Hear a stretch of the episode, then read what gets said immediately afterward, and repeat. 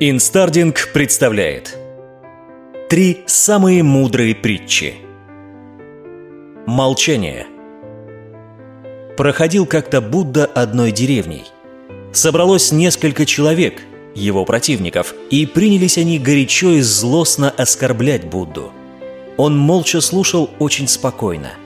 И из-за этого спокойствия им стало как-то не по себе. Возникло неловкое чувство.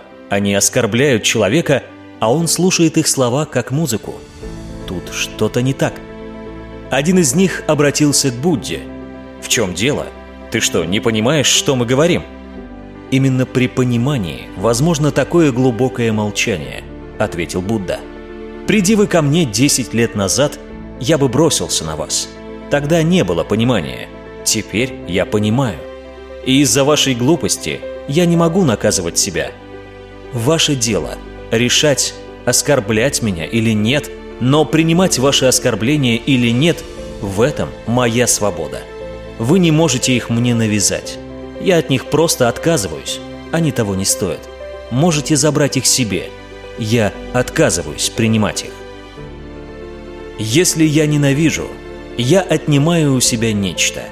Если я люблю, я обогащаю себя тем, что я люблю. Человека-ненавистничество медленное самоубийство, любовь к себе и окружающим – величайшая нищета живого создания. Лодка Однажды учитель рассказал своим ученикам интересную историю. Когда я был молодым, мне нравилось в одиночестве купаться на озере под луной. Меня окружали тишина и спокойствие. Я лежал на воде, смотрел на звезды и слушал свои мысли – Вдруг краем глаза я увидел надвигающуюся на меня лодку. Я отплыл немного в сторону, но лодка продолжала двигаться прямо на меня. Я начал кричать тому, кто в лодке, но это не помогло. Лодка продолжала двигаться на меня. Во мне поднялся гнев.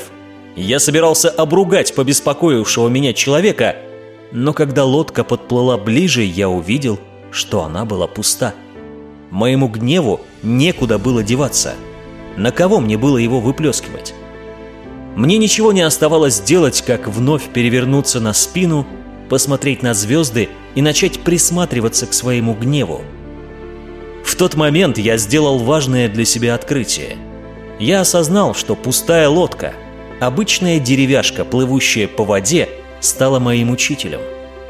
С тех пор, если кто-то пытался обидеть меня – и во мне поднимался гнев, я вспоминал тот случай на озере, смеялся и говорил «Эта лодка тоже пуста».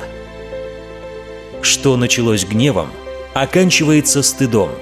Разгневанный и оскорбляющий других человек очень скоро сделает из себя дурака. Провокатор Жил-был старый мудрый самурай. У него была группа учеников – и он обучал их мудрости и боевому ремеслу. Однажды во время занятий к нему зашел молодой воин, прославившийся своей неучтивостью и жестокостью. Его излюбленной тактикой был прием провокации. Он оскорблял противника, тот выходил из себя, принимал вызов, но в ярости совершал одну ошибку за другой и проигрывал бой. Так случилось и на этот раз. Воин выкрикнул несколько оскорблений и стал наблюдать за реакцией самурая, но тот невозмутимо продолжал вести занятия. Так повторилось несколько раз. Когда самурай никак не отреагировал и в третий раз, боец-провокатор в раздражении ушел прочь. Ученики внимательно и с интересом наблюдали за процессом. После ухода бойца один из них не выдержал.